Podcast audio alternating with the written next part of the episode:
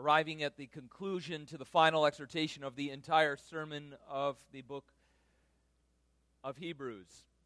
I forgot to jot down how many weeks now we have worked our way through the book of Hebrews together, but it has been a portion of time, as you are well aware. Here we do arrive at the final exhortation, and then next week we will handle the benediction of the text, and then the final Sunday of our time in the book of Hebrews will be the reading of the text together, uh, which should be the 21st, if the date is correct on that. As we approach this final exhortation and this time of the sermon, the apostle directs the church's attention there, as has been read for you, to follow the present leadership in place. Confidence and submission to the leadership of the local church has already been a theme that he established earlier in this final exhortation. If you look with me in chapter 13, just briefly back one page, perhaps in your text, it is in mine, verse 7, he already began this theme of remembering and submitting and following after the current leadership by first recognizing, submit, remember, recall your former leaders, those who spoke the word of God to you. Consider the outcome of their way of life and imitate their faith. And now, here, at this moment, he speaks of the current leadership in place, not just the former, but the present leadership. And he calls for the church to acknowledge them, obey them, and submit to them. If you look over in chapter 13, you'll notice also in verse 24, at the final kind of greeting, or as his farewell is noted here in verse 24, greet also, he says, all your leaders. If we put these comments together, it seems to be that there is evidence in the text of a tension within the church that is present there between their leaders and their congregants. There, there is some sort of a tension. We are sure that this speaks of evidence of that tension. Perhaps, as he exhorts them, greet them not with a cold shoulder, but welcome them, obey them, submit to them, remember them. There's some sense of a tension. If we look at it in the topics that he's been handling here in the text, what is the nature of the tension? Certainly, as we think of current church life, many of us with varied church histories, Tension between elders and congregants is nothing new, and it is nothing all that rare, unfortunately. To get at the nature of the tension here within this text seems to be that perhaps, I put forward three things, perhaps, given the theological themes of the passage, the elders in place who are currently teaching and preaching are perhaps too rigid on the distinctives of the gospel. They spend too much time articulating the differences between the law and the gospel, worrying over nothing, constantly chattering as though they are the last defense theologically for everybody. I get there because it seemed to be that that is our theme for several weeks is the distinction between law and the gospel. This is what he writes to them to maintain. And now he stands as a fellow leader with his vote of confidence upon the present leadership.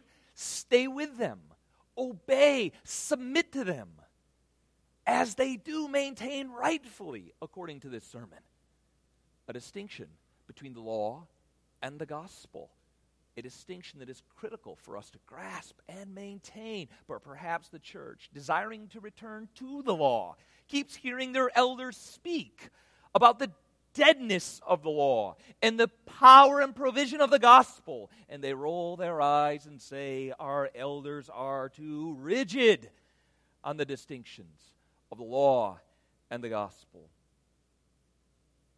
Perhaps, secondly, I think, as we consider the content of this sermon, perhaps the elders presently, the leadership there within the church, is too restrictive in their manner of living. They could be too puritanical, though that's anachronistic. Surely we recognize historically the Puritans did come a long time after this. Either way, they are, in some sense, perhaps, just too rigid, too separatist, too removed from current life. Why do I go there? Because in verse 7 he says, Remember their manner of life. Imitate that. Nah, too separatist, too annoying.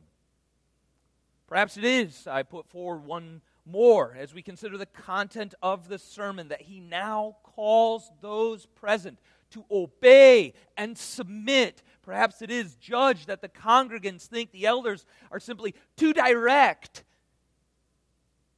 in their calls for obedience and faithfulness in living. Remember, he spoke to us about sexual ethics within this final exhortation. Calls for lives of purity that matter, that stand in harmony with the seventh commandment. Well, I'm no adulterer. Is that all that God does speak of in the seventh commandment? We did affirm together this morning, collectively. No. But any debaucherous thought, action, behavior.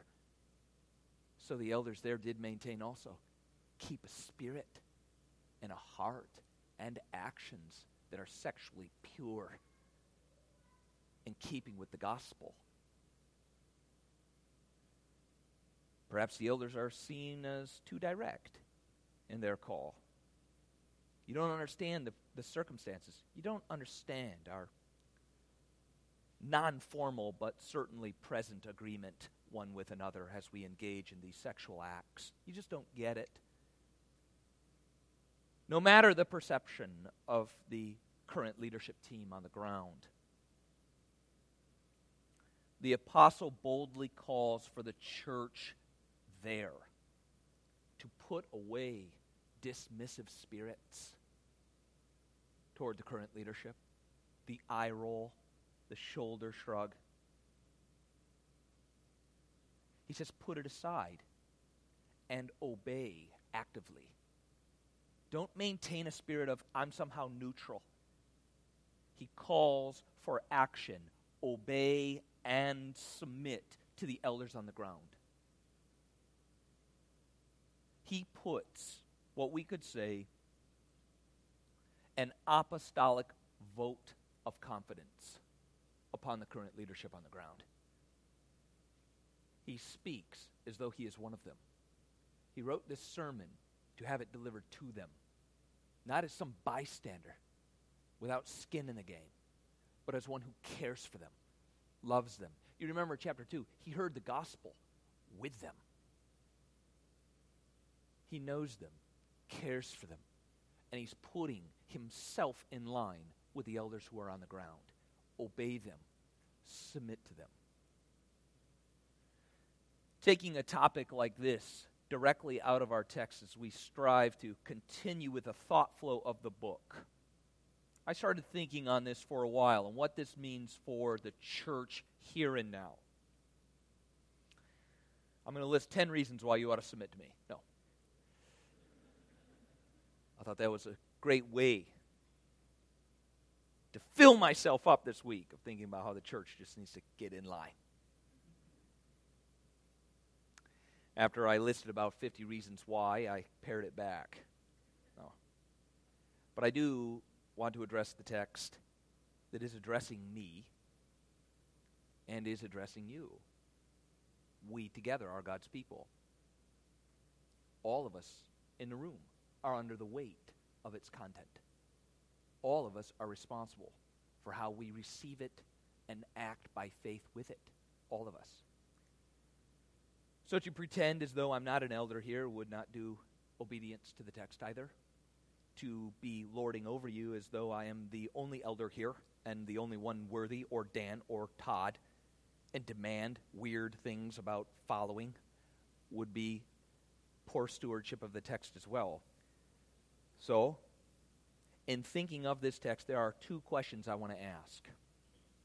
And I trust I'll be able to answer these two questions together that will help us receive wisely as stewards together at this church this particular text for elders and congregants. And that is these two questions. Number one, what is godly leadership? This is, this, this is the question we're asking. What is godly leadership? And then number two, what is a godly congregation? What, what does this look, what is, based on not my feelings or constitution, as we spoke, I would have particulars that I would bring to the table, concerns that I would have, attitudes I would have, dispositions I would have, judgments that I would have, that can't be in play. But in submission to the text, does the text describe what godly leadership is? And furthermore, does the text describe what a godly congregation is? I would put forward to you, it does. And I hope to be able to ask those two what is godly leadership? What is a godly congregation? And answer them both. That together we would receive it by faith and walk in obedience. So, number one, what is godly leadership according to this text? Uh, in looking upon this text, I have identified what I think present to be five marks that define godly leadership.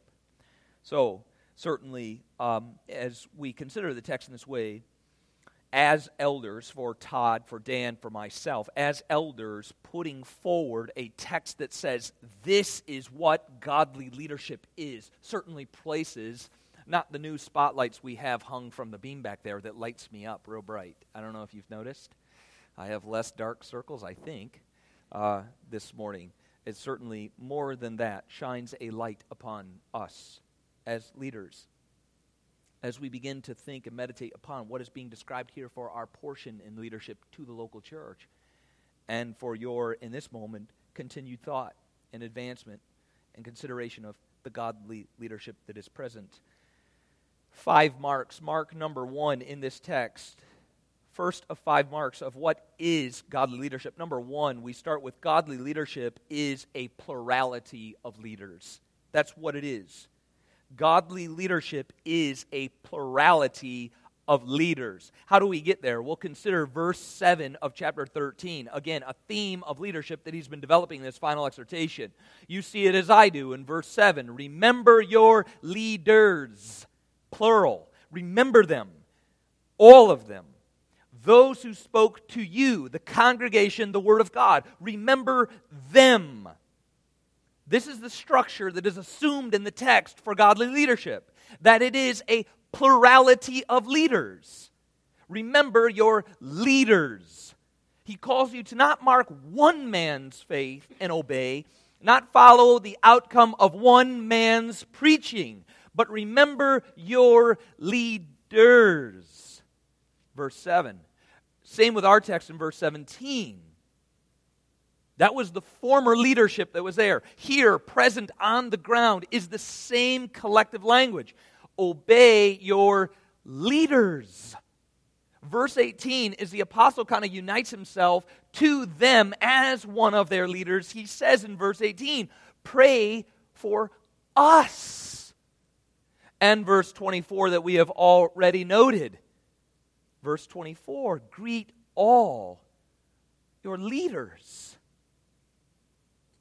If we were to go beyond this final exhortation, where clearly is he speaking of a theme of leadership in the local church, that he calls the congregation to note, imitate, obey, and submit, there must be present within godly leadership a plurality of those godly leaders. In Acts, I cite for you three more texts to consider in the New Testament, just so we would see that this final exhortation isn't the only place where leaders in the local congregation or those who preside over the local house churches is a plurality. Acts 423 you see there as the church in the book of Acts is being formed into its organized bodies. He does not appoint the best CEO possible. He appoints leaders with an S over every church. Titus 1:5. If I did not give you that full citation, it's Acts 14:23. Titus 1 5 for you to consider even further as Paul speaks to Titus. I left you there in Crete to appoint elders in every church. Plural. It is always the working assumption in the New Testament, as has been formulated in Acts, is there is a plurality of leaders among the people of God. We would continue, it has always been that way among the people of God, considering leadership structures even among Israel. James 5:14 Maybe you have read that text and uh, battled that thought of exactly what's going on in James 4, 5:14 with the consideration of sickness. And if there is a sickness, let that individual ask for prayer of the elders, plural. That assumes that there's elders, plural, present, that they might call upon their elders to be with them and to pray for them. God has so structured the local church to be governed and led by a plurality of leadership. I noted three things for myself. This is the part where I speak to my own experience as being part of an elder team. There are three things that pop up to me of why this makes sense for me. I think Dan and Todd would both agree. I didn't email them this manuscript and get their thoughts, but I think they would share to some degree one thing that pops up of why it makes sense that God would so wisely govern and lead his church with plurality of leaders is because, one, individual deficiencies are made up for. It, it, right? I mean, I, am not all things. Uh, all of you probably think I'm very narrowly one thing. Uh, and I, I, probably would nod and agree. Individual deficiencies are present. It just you, you can't be. And I think that when, when we go under leadership that is a singular man out front, we see a lot of deficiencies. And it hurts the congregational life that a single man with his strengths aids, but at the same time brings deficiencies that sometimes are almost too much to bear. And so the strength, too, is often rejected because of the presence of the ongoing deficiencies that hurt or otherwise undermined the strength that is present. Individual deficiencies are made up for. I thought another thing that just makes sense for me as well, biblically, by way of evidence in local church life in submission to this text, individual judgments are aided by multiple voices. Again, this comes back to constitution and hard wiring. I look at a certain situation. I, uh, you know, all of us right now, if we saw a car accident, is again, we speak of these kind of things all the time. You see one car accident, and again, you view it in a particular way. Why do you view it that way? Well, there's tons of reasons why. Uh, uh, there, there, there's, I mean, we could go back and we could begin our Freudian analysis of each other's upbringing, and we'd all say, well, it all started back when you were in kindergarten. That kid didn't give you that. You're like, it did. It affected the whole way that I hoard and possess over everything I have. And so when I see this, I cast a judgment for the person who had it first. Well, what about the person who needed it? Well, it doesn't matter, remember? And there's so many factors and nuances in play when a man is asked to weigh in on a situation of another. There are things present that only one man's mind can't fully and perfectly adequately account for, even in his best of days. I mean, do we need to look at the news lately on grand juries and some of those things? And all of us right now would weigh in in a particular way. Why would we all think the various ways that we do? Why are we seeing the explosive responses that we are? Because there are so many nuances in place for one man's judgment of a particular situation than another. All of those things come to bear in leading local congregations. Individual judgments aided by multiple voices. You know, I run out and I say, let's discipline them. Let's run them all out of the church. We'll start over. Somebody says, hang on, hang on, hang on. Maybe it's not that drastic. Right. Maybe it's not. The third thing I thought of myself in some of these examinations of godly leadership is that individual gifts are rightly identified and their role of service is clearly defined, and thereby the church is strengthened. I think, again, of individual giftedness among the elders. There's particular roles in which you're going to serve, and ways in which those gifts are accentuated by others. They're aided. You do this, and it's great, but it's even made stronger, more able, more clearly definable as another comes alongside and gives shape to it. And then they, they see you in that, in that place, and you thrive and you grow, and that aids them. And you see them in that place instead of one man trying to do all things poorly. There's some things that one man is gifted at, and another man is gifted at, and another man is gifted at, and all those things come to bear to where the church is strengthened according to each one's gifts. I just, I warn you, I would be the worst administrator we've ever had or conceived of if I had to do the tasking that Dan does. It, it would just, it would go poorly, very poorly. So we ought to see and recognize giftedness, effectiveness, things that get executed and executed well, aids all of us in local church life and the advancement of the ministry and the gospel by multiple men. Godly leadership is a plurality of leaders. That's evidence from the text. And then I cite for you three thoughts just for myself in consideration of its strength. Secondly, the second consideration of godly leadership and identifying it within the local congregation. What is godly leadership? Number two, godly leadership is diligent. I cite for you from the text the comment of diligence among godly leaders is the language there in verse 17. Obey your leaders Submit to them, for they are keeping watch.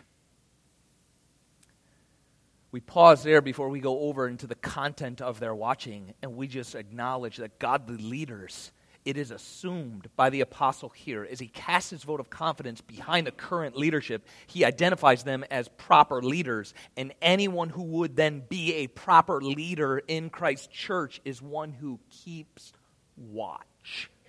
He is a man of diligence. The verb, maybe it is of importance here because of the severity with which Christ used the same language. The verb being used here for translating keep watch is used by Christ in his exhortation to his disciples regarding his return. He speaks to them and tells them to stay alert. It's translated, I believe, in the ESV as stay awake. This is the mark of godly leadership that the apostle also uses here to translate the diligence, the due diligence of elders in the local church. They are those who keep watch. That is, they care. They keep their thumb on the pulse of the congregation. They do so with one another in discussion, and they do so as they approach the congregants. They keep their thumb on the pulse of those that they care for. It isn't because they're great elders, it's because they're elders. It isn't something we ought to just rejoice in that we somehow have found. We ought expect leaders in Christ's church, if they are to be leaders in Christ's church, they are men of diligence. It isn't a shock factor, it isn't a particular blessing. It is what God has called men to do in the church. Be those who keep watch, who care. And they do so in a spirit without regard for themselves. That is, elders, if they are to be that, those who keep watch, they don't do so with a primary watchfulness on their return in the matter. Do you see? Ministry isn't manipulation. It isn't to say a good word in order to leverage favor. It is to say a word of care, time of concern, because the elder is called of Christ to render service to him.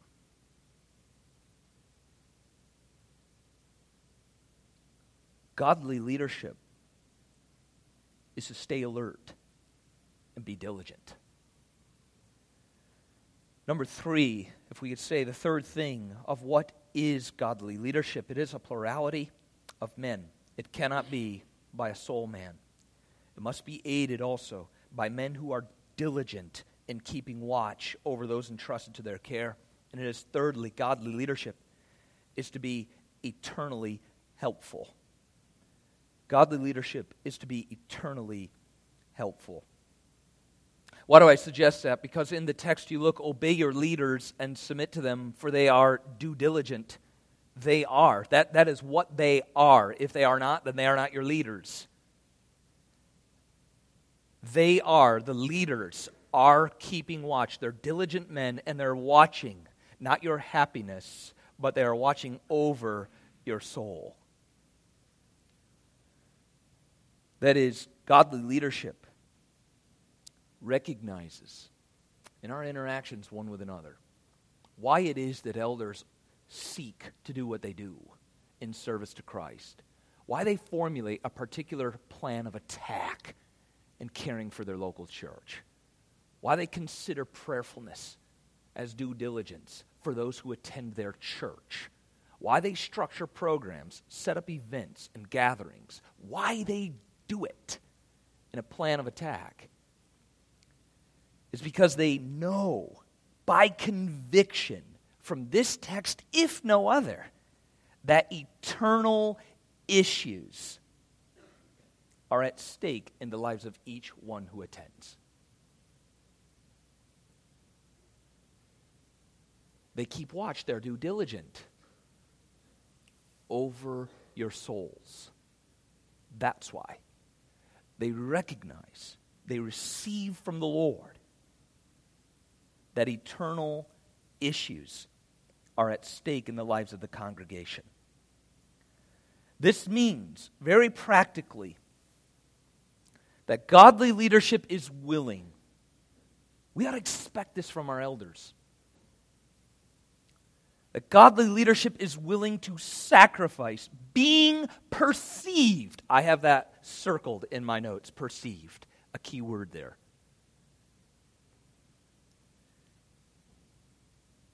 Godly leadership is willing to sacrifice, being perceived as immediately relevant in order to be eternally helpful. You didn't give me those five point breakdowns in a way that I could concretely apply them to my calendar. That seemed largely philosophical, lacked practicality.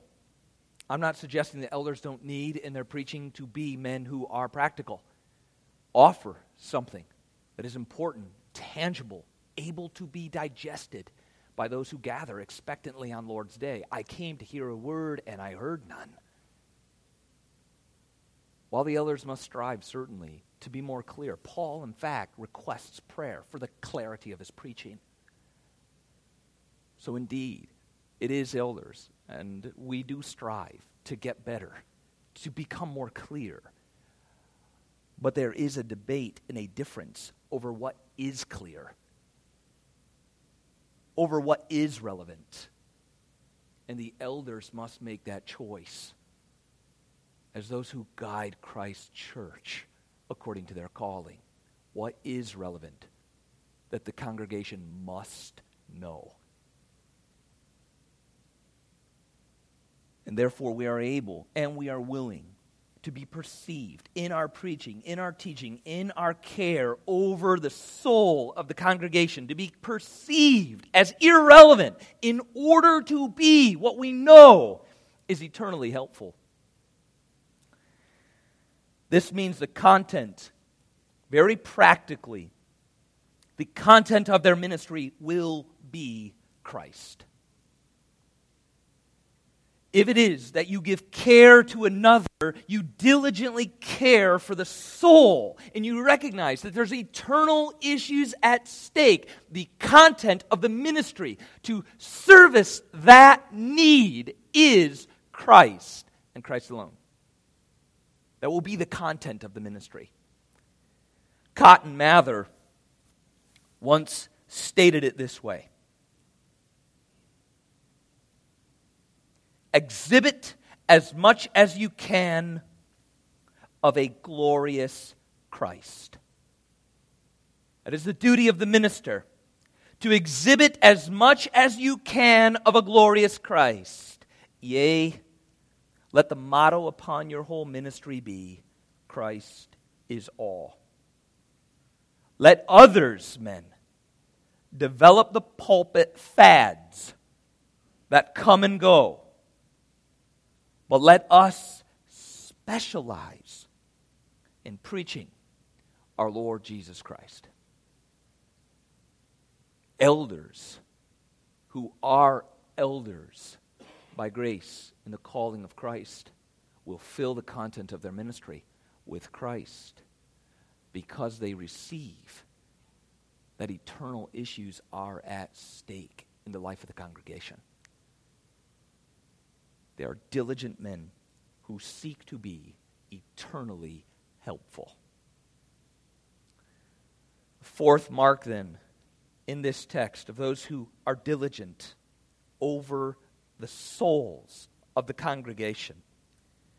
The fourth mark of what they are or what is godly leadership like it is men who are sober minded. Number four, godly leadership is sober minded. Where do we see this in the text as it's described of those who are leaders? If you are a leader, this is what will mark your ministry. If these don't mark your ministry, you are not a leader. This is how the text is working as the apostle describes the current leadership. This is, I know what they're doing. Not like at that particular location and the other locations, they might not be doing that. This is what leaders do. This is who they are. If they're not, then they're not leaders. This is the mark of an elder. He is a man who is sober minded about his ministry. How so? They care as those, verse 17, as those. This is the mark of their care. They receive as those who will have to give an account. They are not flippant in their ministry, they're sober minded because of this text. They will give an account to the Lord. Godly leadership grasps the weightiness of their task. Where does it come from in this sermon? In Hebrews, where does the weightiness come from? It is, as we read even this sermon, godly leaders know well the great importance with which God regards his church because he purchased her with the blood of his son. Therefore, men of Scripture are sober minded in their ministry. They are not flippant with the church. They don't ride the tidal wave of fads. They don't get behind celebrity ministers. There are those who recognize the sober mindedness ought be present, for God does care what we do here. How much does he really care, though? Well, we are reminded he purchased this church with the blood of Christ.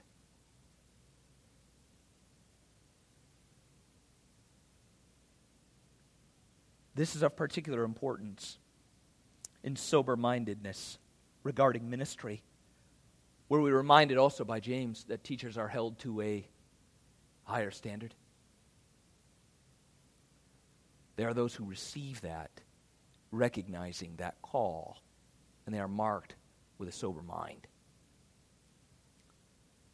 This is particularly important, perhaps, in our day and age,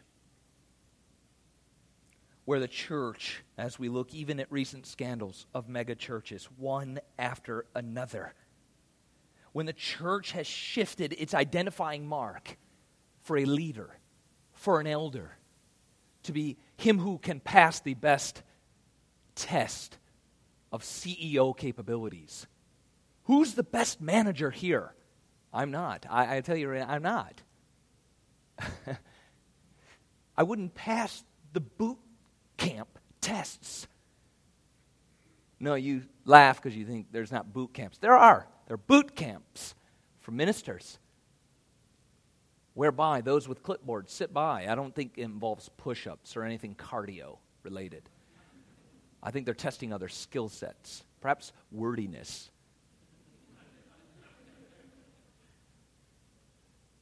Which, when the content is listened to, we find out it's much more like a gift of gab than the content of theology. But it's enough to arouse the congregation. You know, keep them alert, not sleeping. He passes class one. It goes on from there because we need this man to be the best CEO possible for the local church because really it is built on a business paradigm. We need him to manage the managers next. Who's the most able, capable, persuasive among us? They become the managers. And then the pastor or elders now manage the managers who manage the minions. That's the part you guys play. And we recognize as we receive that, corrosion slowly but surely starts taking place. And we find out at some point we've been had for an Amway project in the local church. That, though, is the mark of godly leadership. Amway soldiers,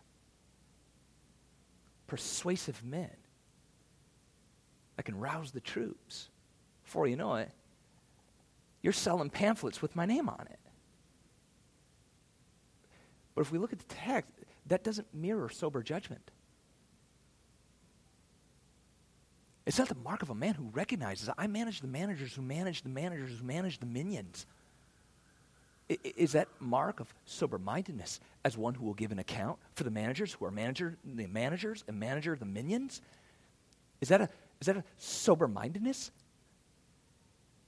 Don't you care how the managers manage the managers and manage the minions? Don't you care what's going on out at the grassroots level? You give an account. Not to popularity, but to God and to faithfulness. You better care. Godly men are marked by a sober mindedness about their ministry because God purchased this local church with the blood of Christ.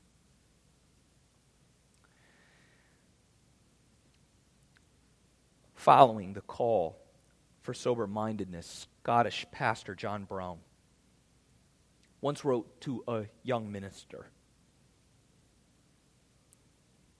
He says this in a letter that he wrote to him I know the vanity of your heart wouldn't you love that, receiving that from a senior minister? Open it up and think it's a note of encouragement. And it kind of, in one way, is, but not in that first sentence. I know the vanity of your heart, that you feel mortified, that your congregation is very small, particularly in comparison with those of your brethren around you. But assure yourself on the word of an old man that when you come to give an account of them to the Lord Christ, you will think you certainly had enough.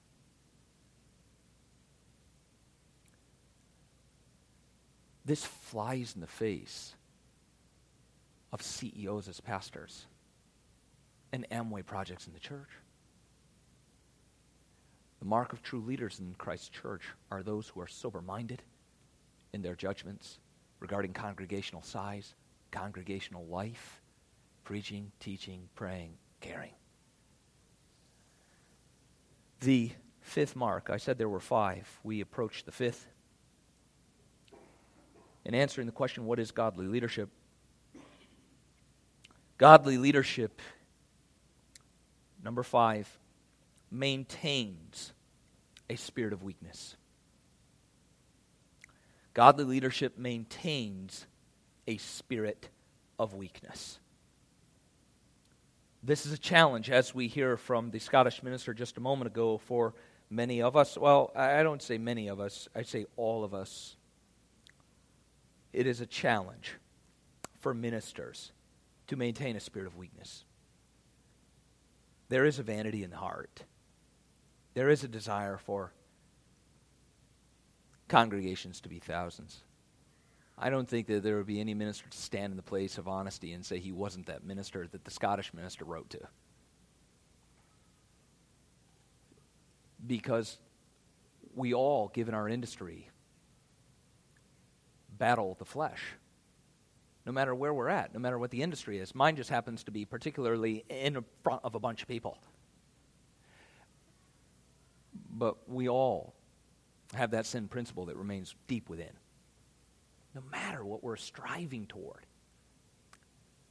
And so it is a mark of each one of us by grace, and particular here in this text, it is a mark of a minister or godly leaders to maintain a spirit of weakness. How do I get there? Look at the text here as he says, verse 18. Pray for us. We are sure that we have a clear conscience desiring to act honorably in all things. Godly leadership, according to that comment there of pray for us, knows that they are to serve, according to this text. If you look there, Pastor Adam, Dan, Todd are to perform our work here for your sake as unto Christ with a clear conscience. Note that one a clear conscience.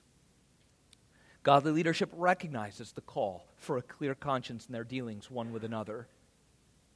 Secondly, they recognize in this text we are to act honorably in some things. Wait, no, in all things. We're to act honorably in all things. So they recognize the call for a clear conscience, the call to act honorable in all things. And thirdly, they know themselves. So when a godly minister, a man called of Christ to serve his church, hears the high calling of service to Christ in his blood bought church, they then, knowing themselves and the high calling that is before them, they say with Paul, by faith, who is sufficient for these things? Who? Who can do that? Who can, without question, maintain a clear conscience in all things, everything he does, including his preaching? How can he maintain a clear conscience? That every motive was right, every attitude was sincere. How is it that they can maintain and act honorably in every matter on the table before them? without seeking themselves, without advancing themselves, without manipulating others, when they know very clearly themselves. It is these men who then, in humility, ask their church to pray for them.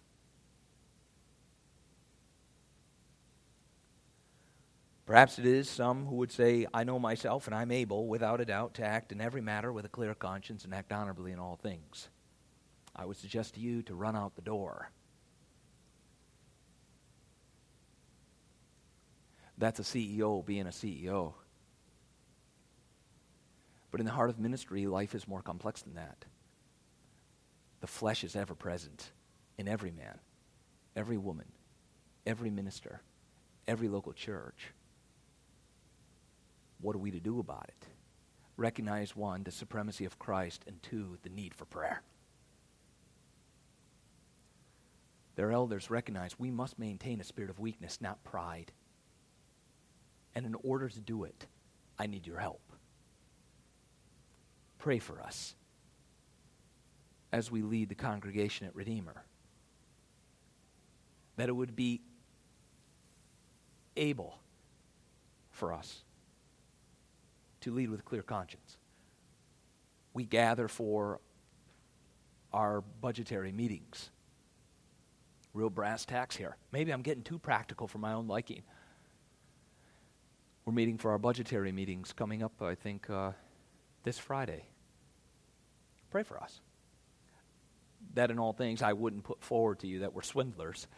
Uh, but again, there are weighty tasks. So pray for your elders that they would serve you, the congregants, with a clear conscience in every budgetary line item. That we would seek actively to act in honor. Where there seems to be, in the working with people's lives, so many gray areas, ways to leverage, elders would be marked on ways to submit, draw back, care for others in an honorable way. Pray, for godly leadership recognizes they must maintain a spirit of weakness. So the apostle says himself, Pray for us. The final question that I must ask and answer, as I did ask at the introduction, and it won't be nearly as long as the first answer. But the second question is what then is a godly congregation? If that is the mark of godly leadership, what is a godly congregation? I note for you three things in brief that are present in the text quite clearly. Number one, a godly congregation is those who willingly obey and submit to God. They willingly obey and submit to God. And I do have an and that follows.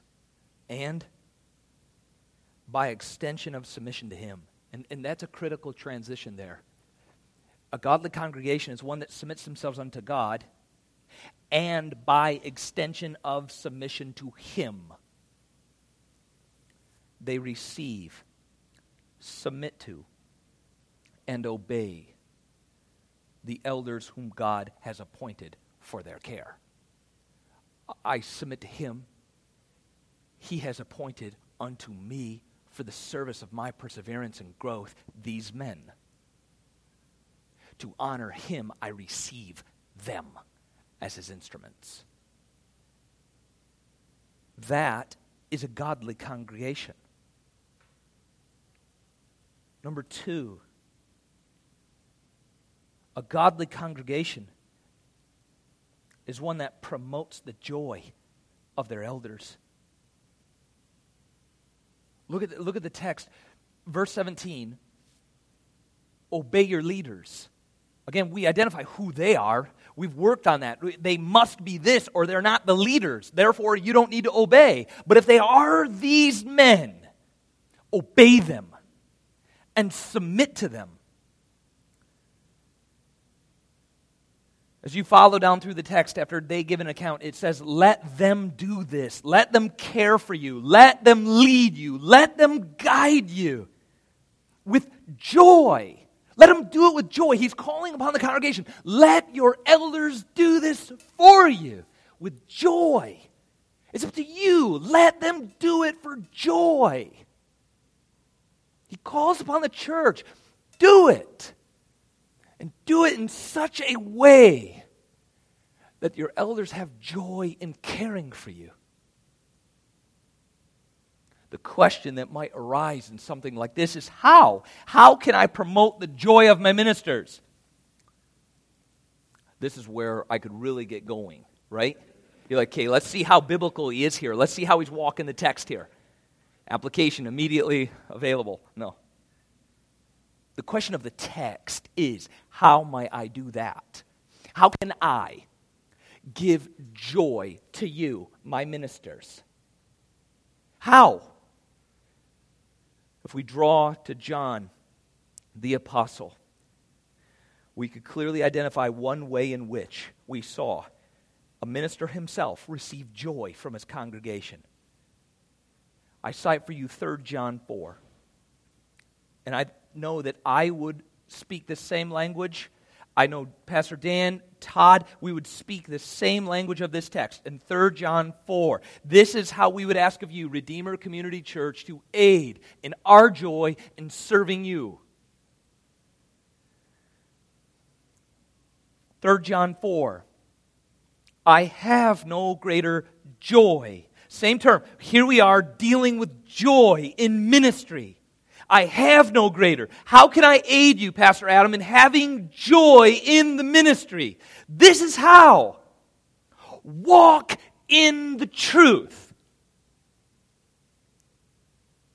That gives us joy. We walk, you walk, we walk in truth. Don't gather here around fads. Don't participate in worship only when it seems exuberant. You be exuberant. Get fired up. Walk in truth. That will fire up the ministers. That will give joy to leading. I want to teach. I want to help. I want to be eternally helpful to you. And aid me and those here to do it in a spirit of joy by walking in the truth that's provided. Then we're all walking around with smiles. We hold hands and sway. We're having joy because it's not about me. It's not about you. It's about Christ and His truth being expressed. We see Him in the center as we go like this. And we're looking. And we're all smiling. We're not like looking at each other. That would bring us low. We look to Him. And that aids in joy for all of us. Let your ministers do this in joy. That is a godly congregation. Thirdly and finally, we're landing the plane on the third and final mark of a godly congregation. A godly congregation is one that regularly prays for its elders. You obey this text and you pray for your elders. That's a godly congregation. You receive their word. You've tested their doctrine. You've joined in membership because of it. You hear it and receive it by faith, and your faith is feasting on those texts. And you pray for those men that they might continue to feed your faith with a clear conscience, acting honorably in all things as Christ has appointed them to my care. There is one last note of the text. It does come with a warning that if you fail to do this, if your mode of operation is a cantankerous spirit, if you roll your eyes at the theolo- theological teaching that is present, shrug it off and always remain antagonistic to it. You fail to care and pray for the elders that are present. Look at the text. If you fail to do this, and your elders are marked by groaning, there is no advantage to you. It's not just the ministers who will be groaning when the ministers groan, there is no advantage for you. Your own perseverance wanes.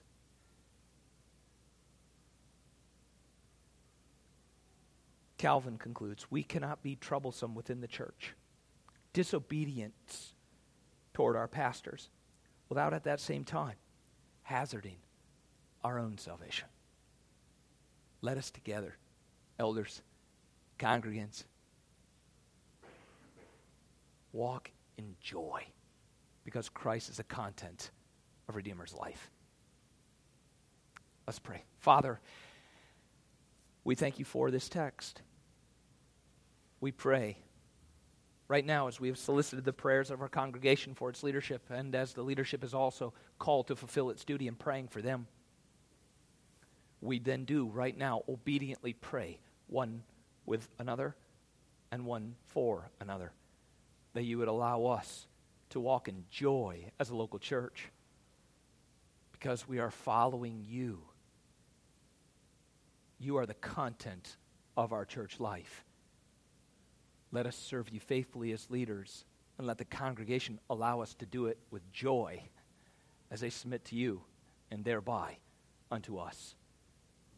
In your name, we do pray and praise you that Christ is our mediator. Amen.